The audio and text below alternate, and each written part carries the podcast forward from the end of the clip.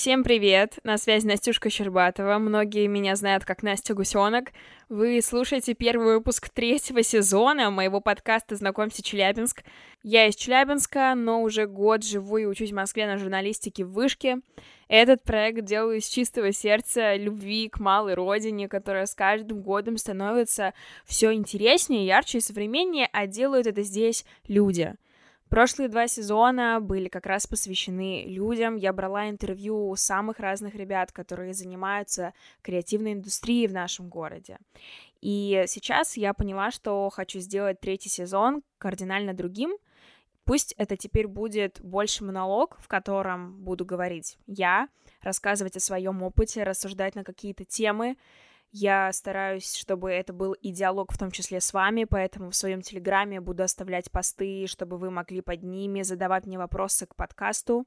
Просто в какой-то момент я поняла, что перебрала уже всех гостей, которых хотела пригласить в этот проект, и теперь готова уже говорить одна и, скажем, сужать темы, поэтому надеюсь, что вам будет интересно. Выпуски будут чуть короче, по примерно 10-15 минут, так что надеюсь, что вы получите, тем не менее, удовольствие и также сможете вытаскивать из этих небольших э, аудиозаписей какой-то для себя, какую-то пользу, ценность.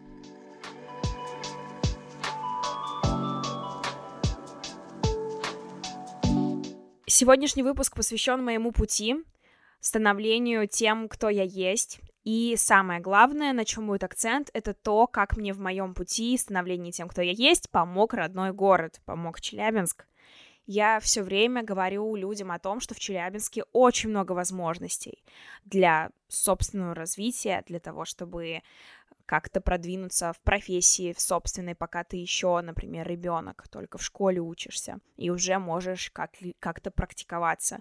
Особенно это касается журналистики и вообще медиа. На мой взгляд, это одни из самых практикуемых в раннем возрасте, то есть еще до 18 лет, уже можно начинать как-то в этом взаимодействовать и работать. То есть, например, ну, с врачом уже сложнее, потому что тут все-таки нужно высшее образование. Мой путь, конечно, начался со школы. Мне просто очень повезло, мне кажется, с тем, в какой школе я оказалась. Это 80-я гимназия. Мне было 6 лет, когда в эту же школу пришел мой учитель и ставший мне тогда классным руководителем Иванов Илья Александрович. Ему привет большой передаю, если он слушает вдруг этот выпуск. Илья Александрович основал в тот же год в нашей школе гимназическую телерадиокомпанию — так сложилось, что он же и позвал меня туда вести новости. Я была такой рыжей, беззубой девочкой, э, очень задорной, очень харизматичной, энергичной. Я обожала говорить, я бы даже сказала болтать. И мне было несложно это делать на камеру. Так мы вместе стали развивать наш медиацентр. Я пробыла в нем до окончания школы, то есть 11 лет. И, конечно, наверное, это все-таки основное, что, во-первых, привело меня в профессию, очень многому меня научило, и побыв э, журналистом как телевизионным, так продюсером вообще нашего медиацентра, так и в газетах я поработала. В общем, весь этот совокупный опыт, конечно, он имеет большое для меня значение. Многие спросят меня, что делать, если в школе нет медиацентра или нет такого классного учителя, как Илья Александрович. Отвечу вам. Ну, во-первых, основывать собственный медиацентр. Пробовать продвигать собственные идеи администрации школы. Либо пытаться даже выигрывать самостоятельно грант на покупку техники, например. Если вдруг вы видите, что у вас нет какого-то руководящего лица, который был бы готов за это взяться, либо это человек с какими-то достаточно старыми взглядами, что если, ну, например, попытаться стать руководителем этого медиацентра, и пусть это будет такая школьная инициатива, либо делать это не в рамках школы, выходить за ее пределы. Но об этом расскажу чуть позже.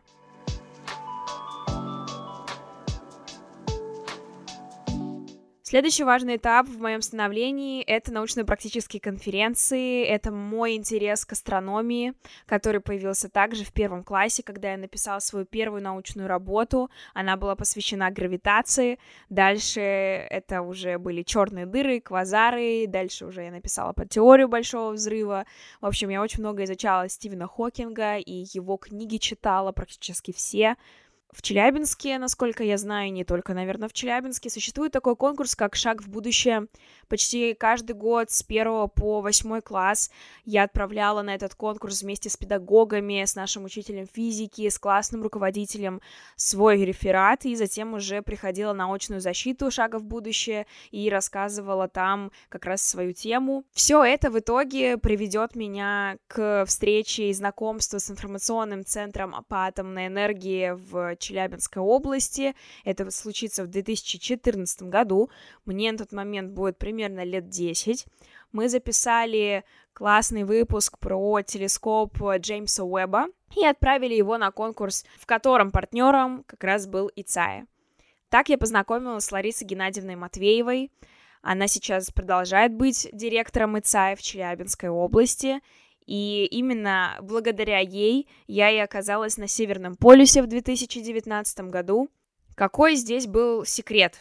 Я была единственной из Челябинска, кого позвали в это путешествие. Остальные трое ребят из нашего региона были из закрытых городов атомных. Как рассказывала мне сама Лариса Геннадьевна, она пришла дальше в местный наш комитет по делам образования. А, в частности, она еще приходила к Игорю Геннадьевичу Николаеву, он когда-то работал во Дворце пионеров и школьников. И первое, о чем Лариса Геннадьевна его спросила, кого будем звать на Северный полюс. И он вместе с Еленой Николаевной Ридель, которая также работала в ДПШ, ответили, что пусть это будет Настя.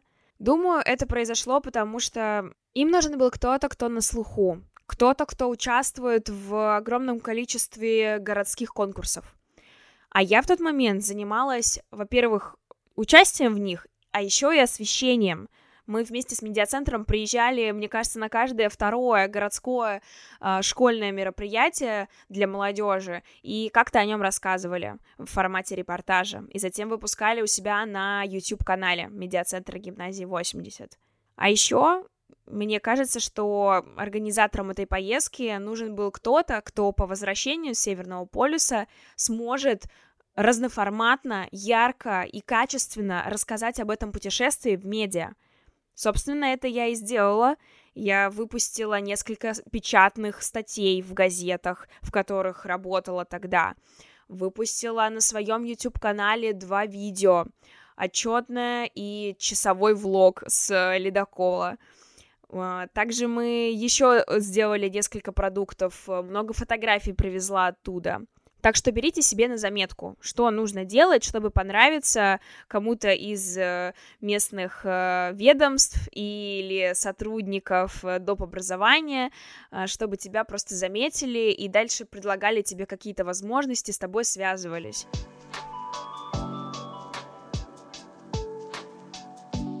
Еще одна очень важная часть моего воспитания — это все наши кружки доп. образования, которые в самой школе были. Во-первых, это театральная студия «Пластилин». Я занималась с Валентином Николаевичем Комаровским с почти что второго или третьего класса, тоже буквально до окончания школы — мы несколько раз показывали спектакли в школе, я выступала там в качестве актрисы, у нас были разные роли у всех, и театр подарил мне очень много опыта, в том числе работа с голосом, работы с мимикой, с жестами, с телом.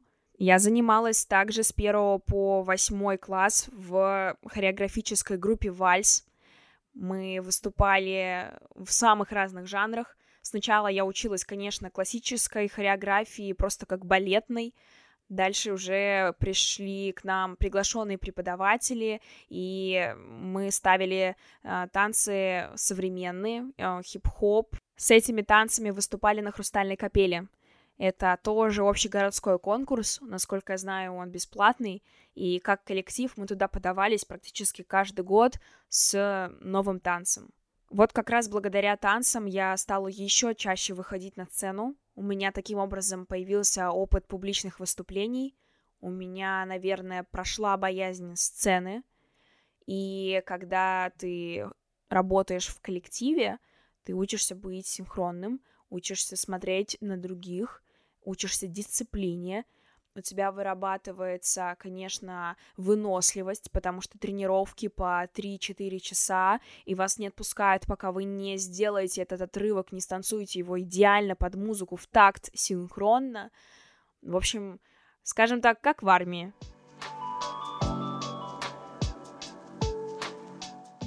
Уже середина подкаста, если не больше, а мы только дошли до пятого класса, где случилось мое знакомство с российским движением школьников, которого уже нет, как РДШ, теперь это уже другая организация, которая называется «Движение первых», и Конечно, движение первых есть и в Челябинской области. У них много отделений по всей стране, почти что в каждом регионе есть движение первых, насколько я знаю. Иногда мне кажется, что про РДШ нужно делать отдельный выпуск, потому что все то, что я пережила вместе с этой организацией, но оно никак не поместится в один выпуск. Там было все. Начиная с того, что мы приходили на мероприятие РДШ от медиацентра и снимали репортажи, потому что это новая организация в регионе, она имеет определенный вес, и главное, она делает масштабные мероприятия, заканчивая поездками в ВДЦ, форумы в Москве, на которые мы ездили целыми группами, делегациями. Выигранные гранты, проект медиаэкспедиции, который возглавил Андрей Сергеевич Китай-Гора. Вместе с ним и группой очень классных, талантливых ребят из медиасферы мы колесили по Южному Уралу и снимали там контент, параллельно учились у специалистов и буквально практиковались в горах. Сразу скажу, РДШ — это не только про медиа. Это огромная организация с большим количеством направлений. Думаю, что все, что вам нужно сделать, это зайти к ним на сайт, либо зайти в группу ВКонтакте движения первых Челябинская область и просто следить за всеми анонсами, мероприятия, конкурсы, проекты, все, что идет, принимаем участие. Можно принимать как в том, что делает регион, так и найти соцсети всего всероссийского отделения. Я часто принимала участие во всероссийских проектах РДШ, и именно таким образом у меня есть всероссийские дипломы от РДШ, у меня есть поездки в столицу как в знак благодарности за какой-то проект. Наверное, именно благодаря РДШ меня и узнали в Москве, я познакомилась с большим количеством значимых людей оттуда.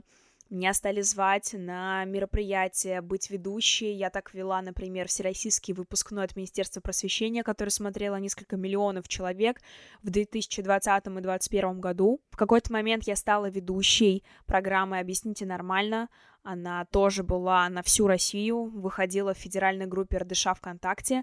Также появилась далее РДШ «Наука», Возможно, сейчас уже тоже есть такое название «Движение первых наука». В общем, я проявляла себя в разных сферах. Наука, медиа, еще был такой проект, как «Классные встречи», тоже я его и вела, и с удовольствием слушала.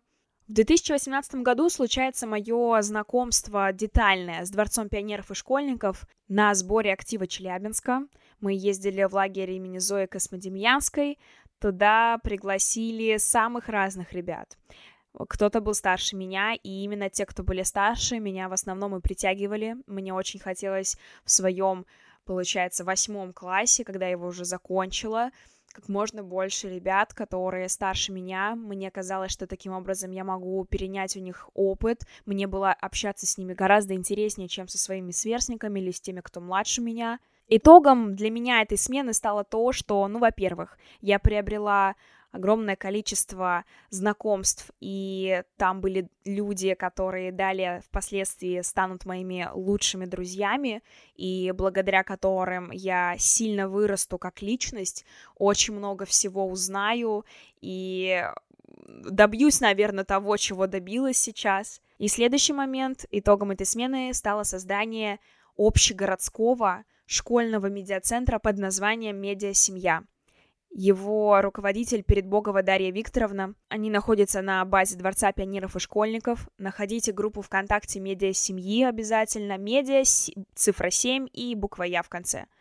Таким образом, э, можно в целом написать кому-то, Дарье Викторовне в частности, если вдруг вы видите, что у вас есть потенциал для какого-то медийщика, вы на каком-то нач- начальном уровне, но хотите в этом развиваться, и ищете возможности, ищете коллектив, в рамках которого вы сможете творить, создавать контент, и при этом получать обратную связь, учиться, э, приезжать и выступать на каких-то конкурсах и форумах со своими работами, затем забирать за них какие-то награды, возможно, даже. В общем, медиа-семья в данном случае отличный социальный лифт был для меня и думаю, что станет для вас. Окей, а что если я не медийщик? Где мне искать такой же центр, группу людей, которые могут стать мне единомышленниками? Я думаю, что интернет в помощь. Мне кажется, что нужно просто вбить. А если я там, например, эм, не знаю, в девятом классе и хочу стать дизайнером, сообщество дизайнеров Челябинск, э, поиск, да, все, просто вот вбить вот так и посмотреть, есть ли какие-то сообщества. И думаю, несмотря на ваш юный возраст, скорее всего, вас могут туда принять. Либо ходите вольным слушателем на собрание и как-то участвуйте в обсуждениях, учитесь. Если слышите какое-то незнакомое для вас слово, берите, гуглите его никогда не довольствуйтесь малым, ищите, ищите больше информации, читайте больше книг, чтобы пытаться, наверное, соответствовать уровню взрослых.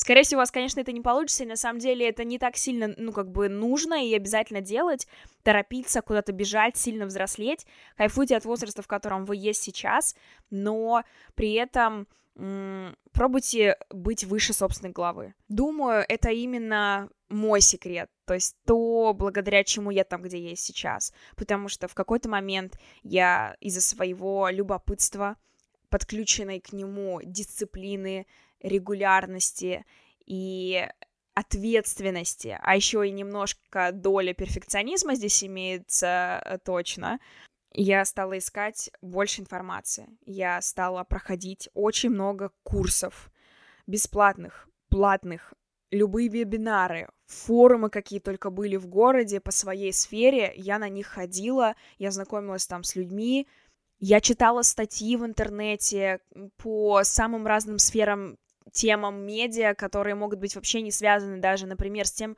чем я напрямую занималась, это создание видео. После медиа семьи, точнее, после сбора актива, я решила, что пора выходить за пределы медиацентра школы.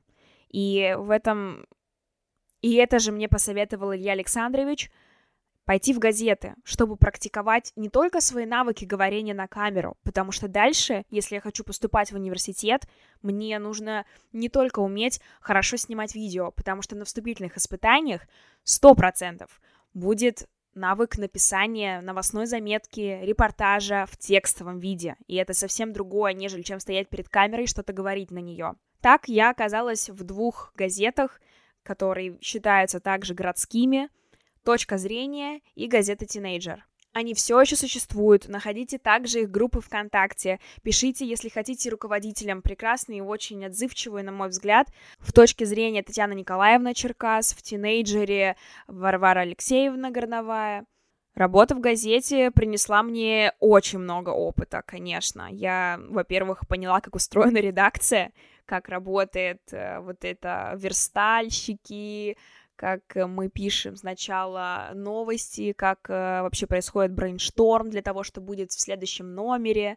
Ну, и я сильно улучшила свои навыки именно написания каких-то эссе, поняла вообще, какие есть текстовые жанры новостные, это мне очень помогает сейчас в учебе в университете. Мне кажется, именно благодаря этому я немножко э, выше могу или лучше справляться даже с заданиями, которые нам дают, чем некоторые мои одногруппники.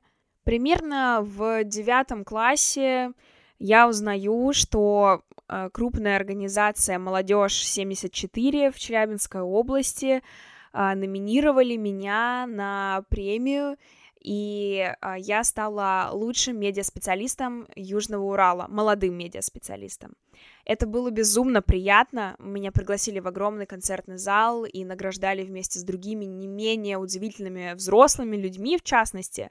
Я чувствовала, что была чуть ли не самой маленькой в том зале. Этому предшествовал и форум новой журналистики «Мед». Его также делала молодежка наша местная. В целом советую вам также найти сообщество «Молодежь 74» ВКонтакте и начать с ними общаться. Пока не забыла про форумы.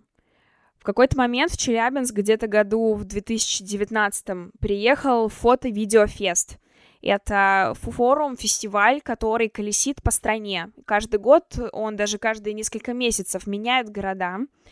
На этом форуме, во-первых, я могла послушать московских фотографов и видеографов. Там был в Витгофе организован и отдельный зал, э, в котором поставили моделей, и можно было в интерьере, который сочетается с их образом, э, прямо взять камеру в аренду там же рядышком, какую хочешь, самую, может быть, даже навороченную, и просто ходить и фоткать их. Вот так вот я получила чуть ли не первый опыт работы э, в студии с фотокамерой. И это все, кстати, было бесплатно, то есть фотоаппарат я могла взять просто с помощью собственного паспорта. Именно на том форуме я узнала, что такое предметная фотография, что существуют вообще отдельные фотографы, предметники, которые часто снимают еду особенно, и как э, это на самом деле оплачиваемо, особенно в Москве, только если ты, конечно, профессионал своего дела. В восьмом классе я впервые оказалась во Всероссийском детском центре. Это был Орленок. В него я поехала просто по конкурсу от самого Орленка, по-моему, даже от Лиги юных журналистов. Это было мое первое взаимодействие с Лигой. И их отделение, кстати, тоже есть в Челябинской области. Посмотрите вообще, сколько есть э, некоммерческих организаций, которые имеют свои отделения в регионе в своем. И уже смотрите, чем они внутри региона занимаются, организуют ли они какие-то фестивали, конкурсы, поездки куда-то. Все, берем и участвуем, все очень просто. Именно это и делала я, я закрывала глаза, мне было неважно куда. Берем и едем. Я чувствую, что там возможности, я чувствую, что там что-то прикольное, интересное. Э, беру классных друзей с собой, либо еду одна и что-нибудь там делаю. Вот, вот так все и развивалось, на самом на протяжении всех этих 11 лет. В общем, я побывала в Орленке, в Артеке, в образовательном центре «Сириус», и с помощью конкурса от РДШ «Большой школьный пикник» оказалась в ВДЦ «Смена». ВДЦ, на мой взгляд, сыграли очень важную роль в моем развитии. Да, они познакомили меня с классными людьми, и они, самое важное, наверное, расширили вообще мой кругозор. Они показали мне, сколько есть талантливых ребят по всей России — я могла узнавать о каких-то крупных проектах от ребят, которые из Ростова-на-Дону, например, они в нем поучаствовали, и я теперь тоже, наверное, захочу в следующем году. Так я и делала. Короче, ВДЦ — это сплошной нетворкинг. С очень многими ребятами из ВДЦ мы встретились, когда все переехали в Москву. Вот как раз в 2022 году.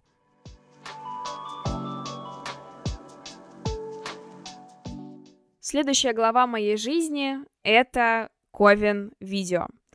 Хочу рассказать вам про этот видеопродакшн, в который я пришла в 2020 году, как раз в карантин, познакомившись с его основателем и руководителем на данный момент Дмитрием Ковиным. Могу сказать, что это именно тот человек и та организация, которые вообще дали мне первый такой опыт предпринимательства, опыт а, вообще работы в коммерческой сфере. Вместе с ребятами я запускала свои первые стартапы, запускала свои первые платные мастер-классы на 10 человек с выручкой 20 и больше тысяч.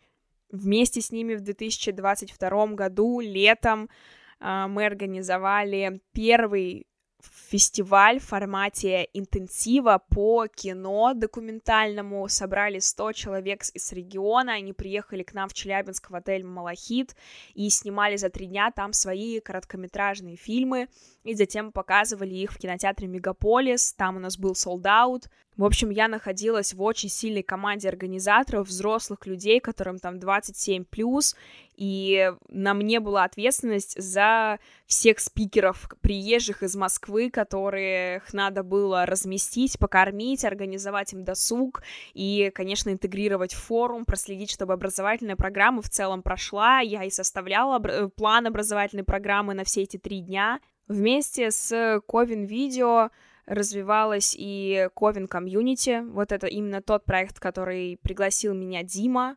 Э, я стала сооснователем целого сообщества на Южном Урале для медиаспециалистов. Мы делали мероприятия, как вы уже поняли, делали очень много образовательного контента. Так я побыла медиа-менеджером, скажем так, контент-менеджером. И летом, где-то в августе 22 года, у меня появилась огромная команда из 14 человек. И мы этой командой развивали этот проект. А, я приобрела вот такой опыт лидера в, на самом деле, большой команде, где нужно между всеми распределить ответственность, понять, кто чего хочет, у кого какие интересы. Это был мой не первый лидерский опыт, их было очень много за 11 лет, но, наверное, самый ответственный. Помимо всей корпорации Ковин хочу рассказать вам еще про два проекта. Первый — это Клоповник. Это был такой бункер под домом печати. Ребята занимаются, и занимались точнее, творчеством. То есть они э, занимались организацией арт-вечеров, танцевальных вечеров, музыкальных вечеров. Они делали концерты на своей площадке. Самые разные жанры там были от рока до электро. Они же занимались арт-выставками. У них можно было прийти и посмотреть на какие-то произведения искусства уральских исполнителей, либо кого-то еще из УРФО или других городов России. Второй проект, который появился вот буквально год назад, такая очень творческая тусовка, в которую я тоже вам рекомендую вступить, просто придя на а, какую-нибудь презентацию, это журнал Blur. А, ребята делают журнал о м, челябинской, уральской культуре, то есть там все вообще мода, fashion, предпринимательство, наука, образование, э, стоматологии, э, бизнес, э, заводы, в общем, все. Приходите на ближайшую презентацию журнала, следите за ребятами в соцсетях, вообще читайте то, что они пишут и о ком они пишут в журнале, присоединяйтесь к этим людям, пробуйте попасть к ним на стажировки, как-то с ними посотрудничать, становитесь их личными ассистентами, бизнес-ассистентами. Э, начинайте свою карьеру, может быть, так, э, опираясь на наших местных ребят. Предпоследняя глава всей этой большой истории, хотя, скорее всего, я могла что-то еще сто процентов упустить, это конкурсы журналистики. Все, в чем мы участвовали со всеми моими пятью медиацентрами, в которых я когда-либо состояла, это наши региональные проекты, многие из них организованы факультетом журналистики Челябинского государственного университета. Там я познакомилась с прекраснейшей Еленой Артемьевной Шумаковой. Она там преподаватель, сейчас, насколько я знаю, еще и возглавляет э, одну из лабораторий медиакоммуникаций. У Елены Артемьевны и ее коллег есть много проектов. Скорее всего, в один из них, если вы журналист, точно впишитесь. В целом, присмотритесь к тому, что делает Челгу.